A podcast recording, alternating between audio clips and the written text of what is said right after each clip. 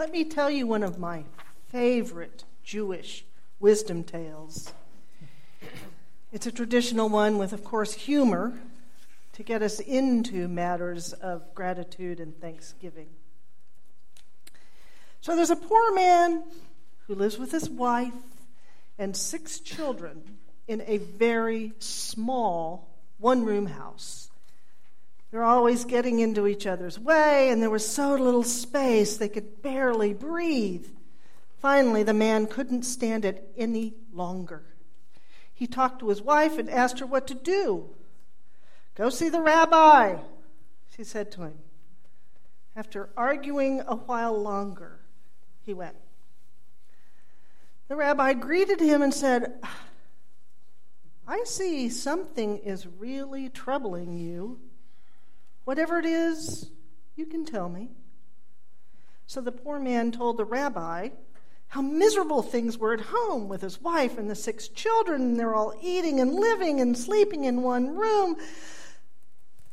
The poor man told the rabbi, We're even starting to yell and fight with each other.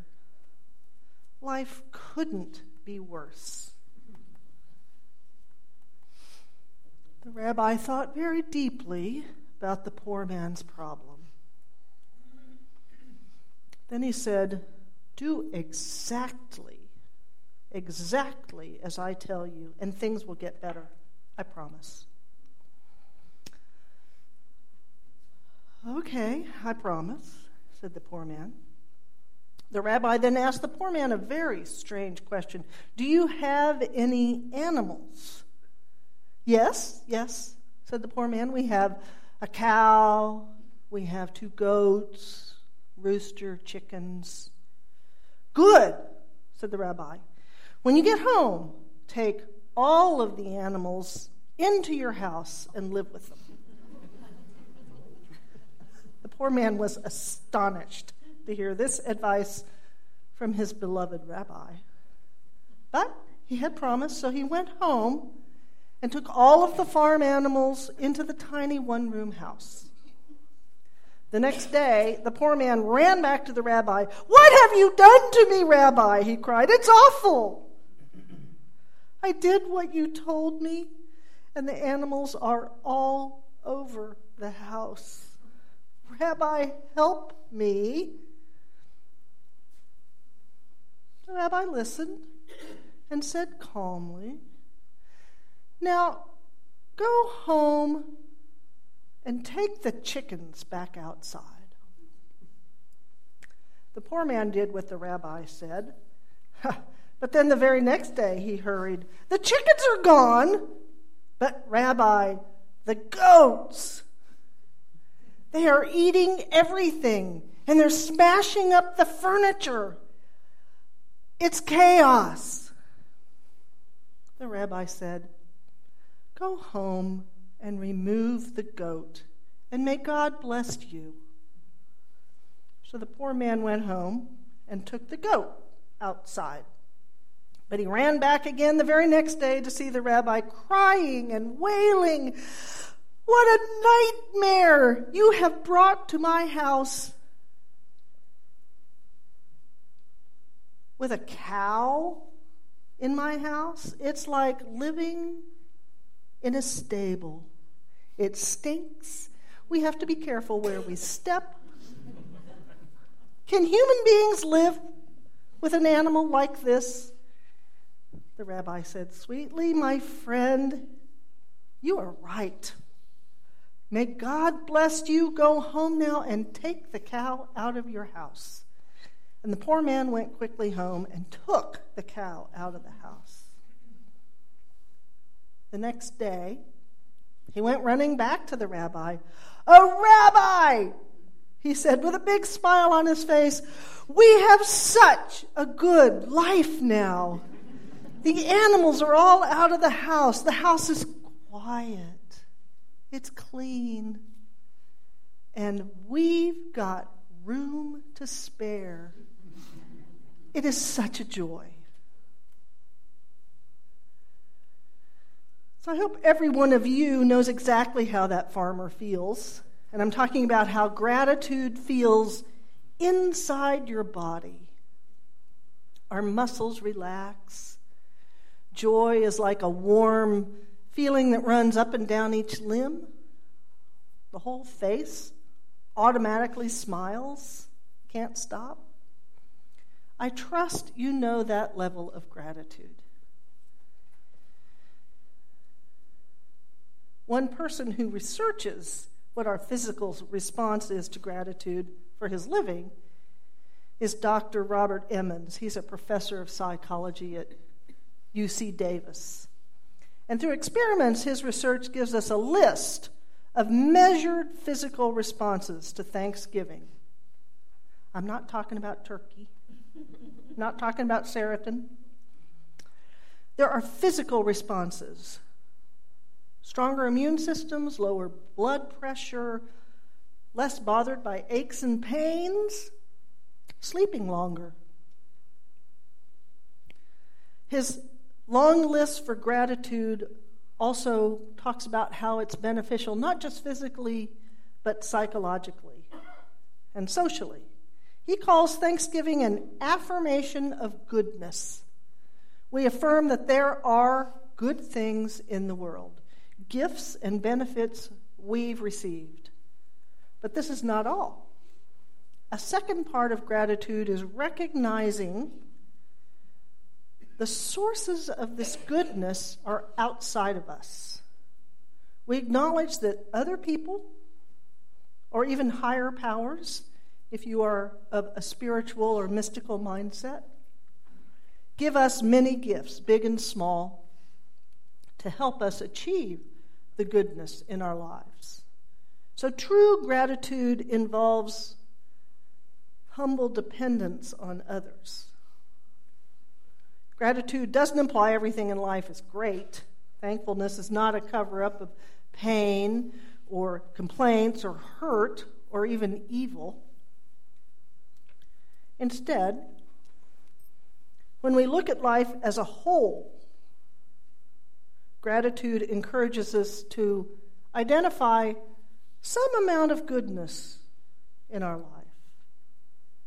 It is a view that cuts right through duality, through black and white thinking. Gratitude is seeing life in terms of percentages. We have differing measures of joy and pain, and gratitude is about constantly monitoring changes in this perceived ratio and being certain to always see the good side and that the good side always has something in it. We are humans, and we tend to dwell on the bad side. We often recognize the loss and the pain, covering up that there might be something else over here. We're kind of an all or nothing species. So, if you want to get scientific for yourself, you have a six question survey. Did everyone get one of these? If not, we have tons more. Don't you worry. and this was developed by a different researcher, Dr. Michael McCullough. He's out of the University of Miami, leading their evolution and human behavior laboratory. You can fill it out now. It's a little complicated to score it or when you get home to see how you, how you fall on that gratitude scale.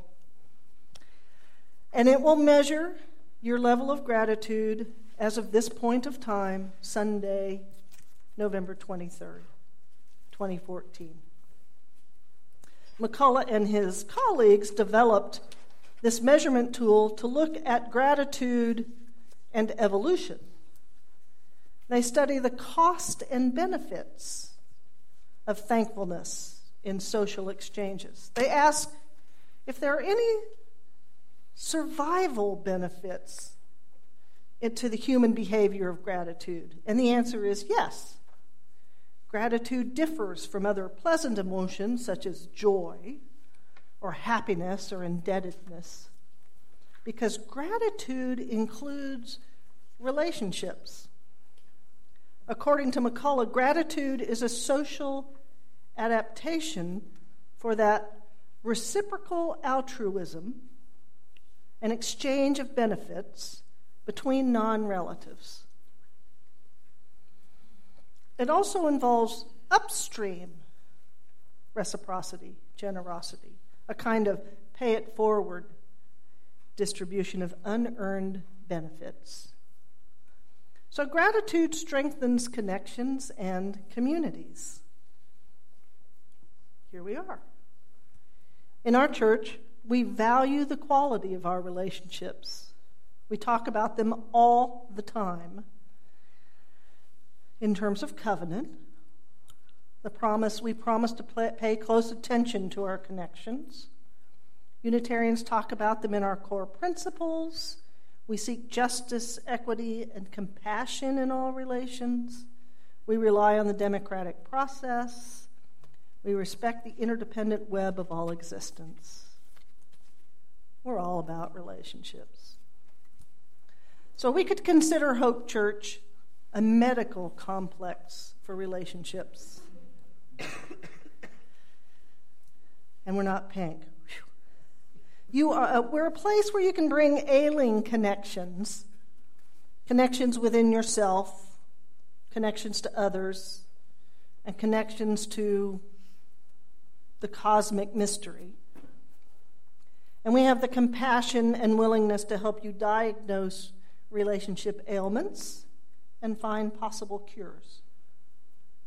Or maybe Hope Church is the botanical garden of relationships where we nurture new ones, offer water and nutrients to withering ones, and sustain heirloom varietals.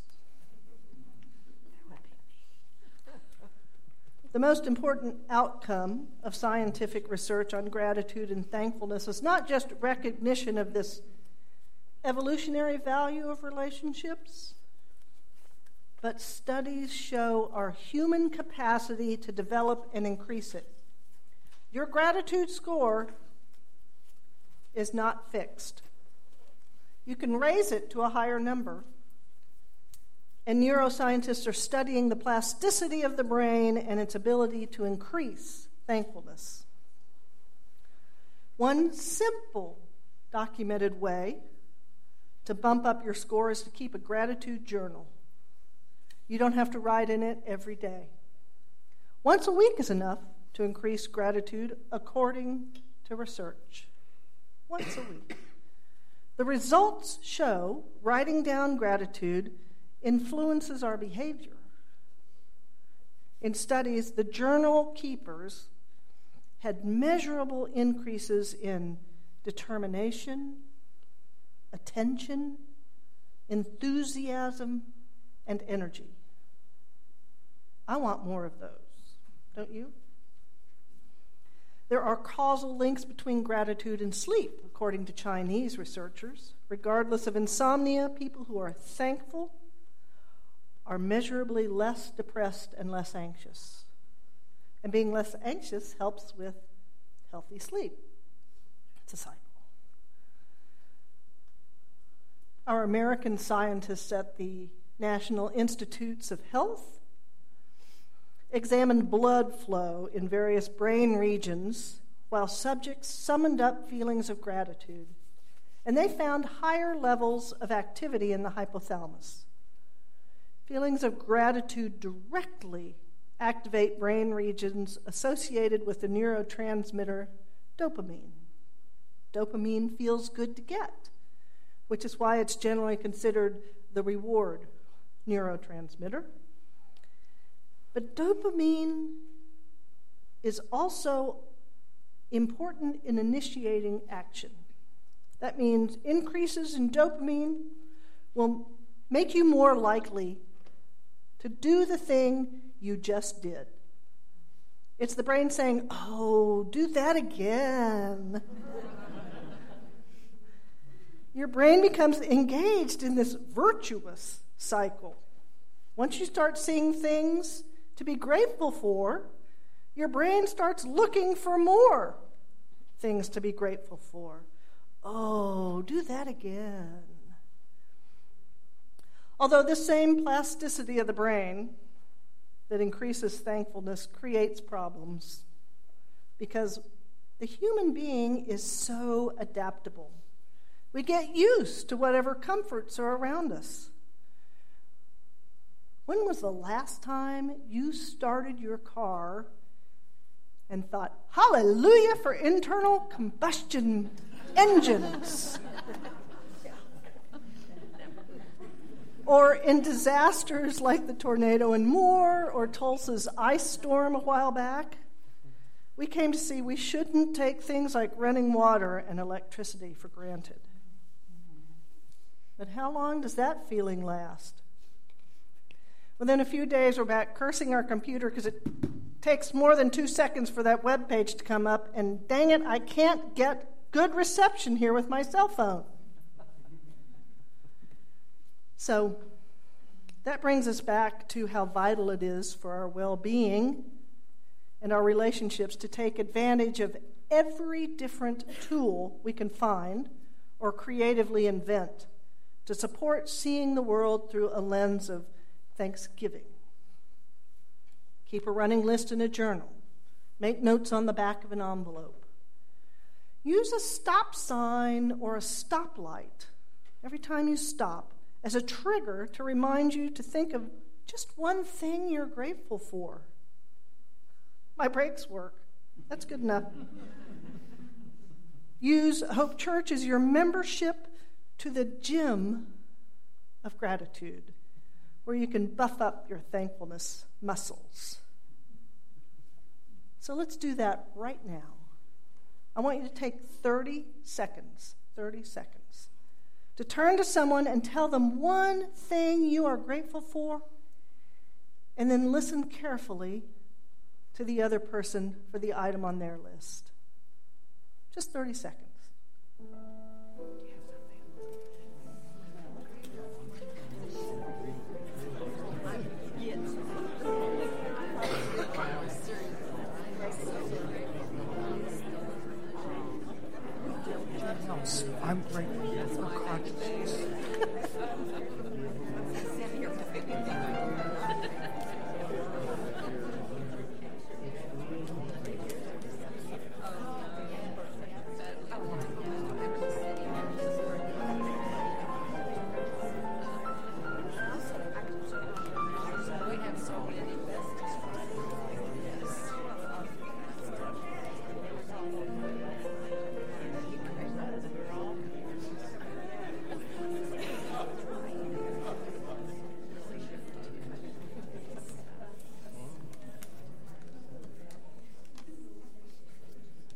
Grateful for this magnificent community. I agree with Henry David Thoreau when he wrote in a letter to a dear friend I'm grateful for what I am and what I have. My thanksgiving is, if I'm going to quote him right, perpetual. My thanksgiving is perpetual.